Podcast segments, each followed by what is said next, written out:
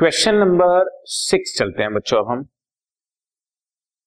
Prepare bank reconciliation statement as on 31 March 2015। अब इस question में जरा सा चेंज किया, ओवरड्राफ्ट वाले क्वेश्चन आ गए। अगर तुम फॉर्मेट देखोगे तो वही सेम है, पर्टिकुलर्स प्लस अमाउंट और minus amount, bank reconciliation statement as on 31 March 2015 same.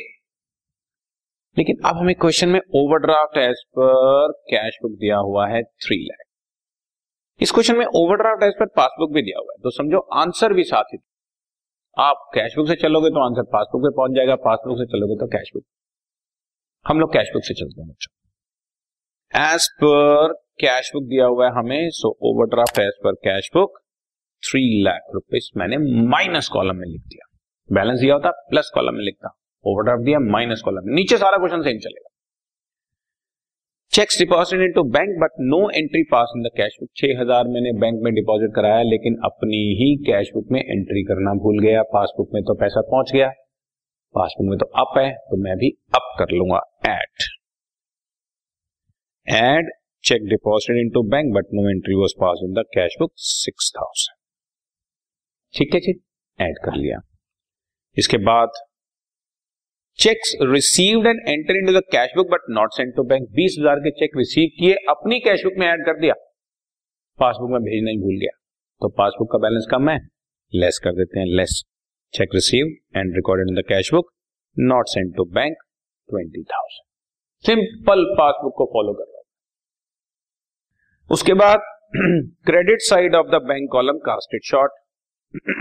बच्चों ये कास्टेड है वर्ड, कास्टेड ठीक है,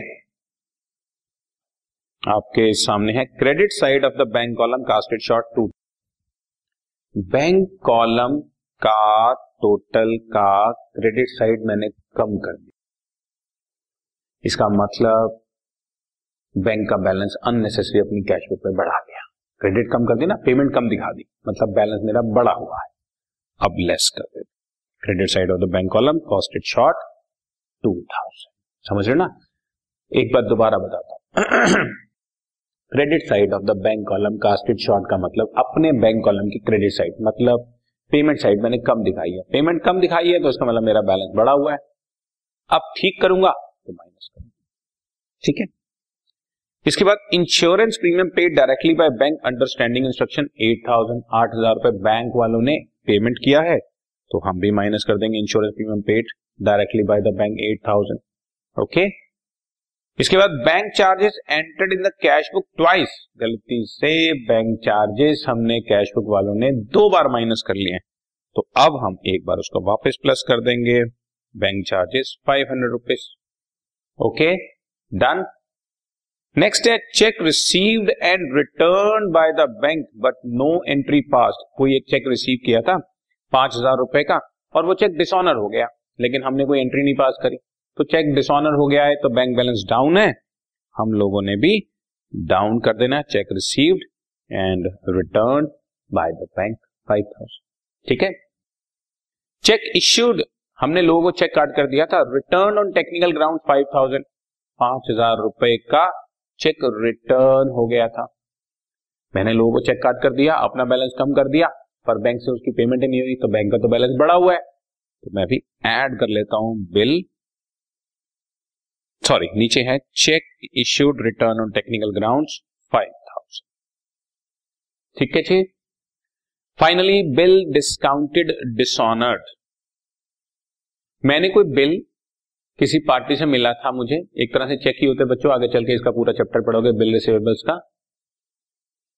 कोई एक बिल मिला मुझे, चेक मिला, और वो मैंने बैंक से डिस्काउंट कराया था और वो डिसऑनर हो गया। डिसऑनर हो गया तो मेरे बैंक का बैलेंस कम है, मैं भी कम कर लूंगा। ये रहा, दोबारा से लिख देता हूं, bill discounted dishonoured 60,000।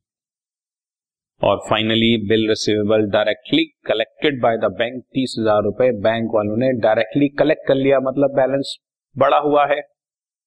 Bill receivable directly collected by the bank, उन्होंने बढ़ाया है तो मैंने भी ऐड कर लिया, आई एम राइट।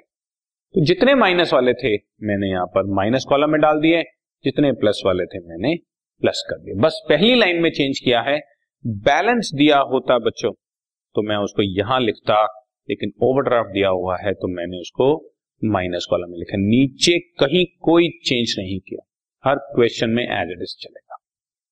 इसके बाद बच्चों इन सबको हम ऐड करेंगे, टोटल क्रेडिट साइड का ज्यादा है मतलब माइनस कॉलम का 3,53,500 टोटलिंग में मुझे कुछ मिस्टेक लग रही है।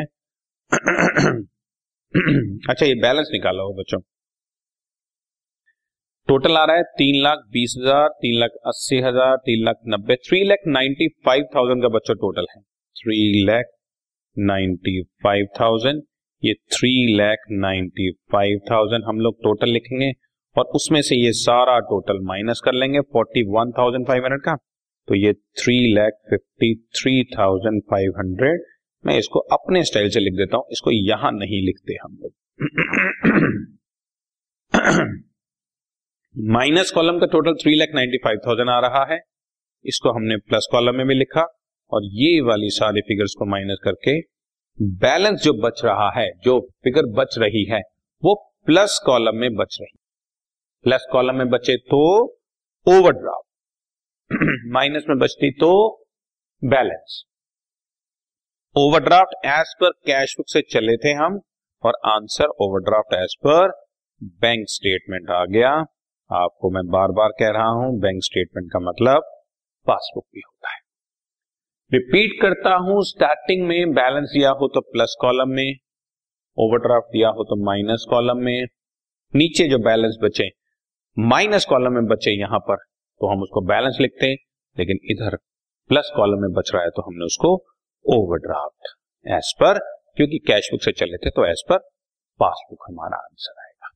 Okay, right done. This podcast is brought to you by hub hopper and Shiksha Abhiyan. अगर आपको ये पॉडकास्ट पसंद आया तो प्लीज़ लाइक, शेयर और सब्सक्राइब करें और वीडियो क्लासेस के लिए शिक्षा अभियान के YouTube चैनल पर जाएं।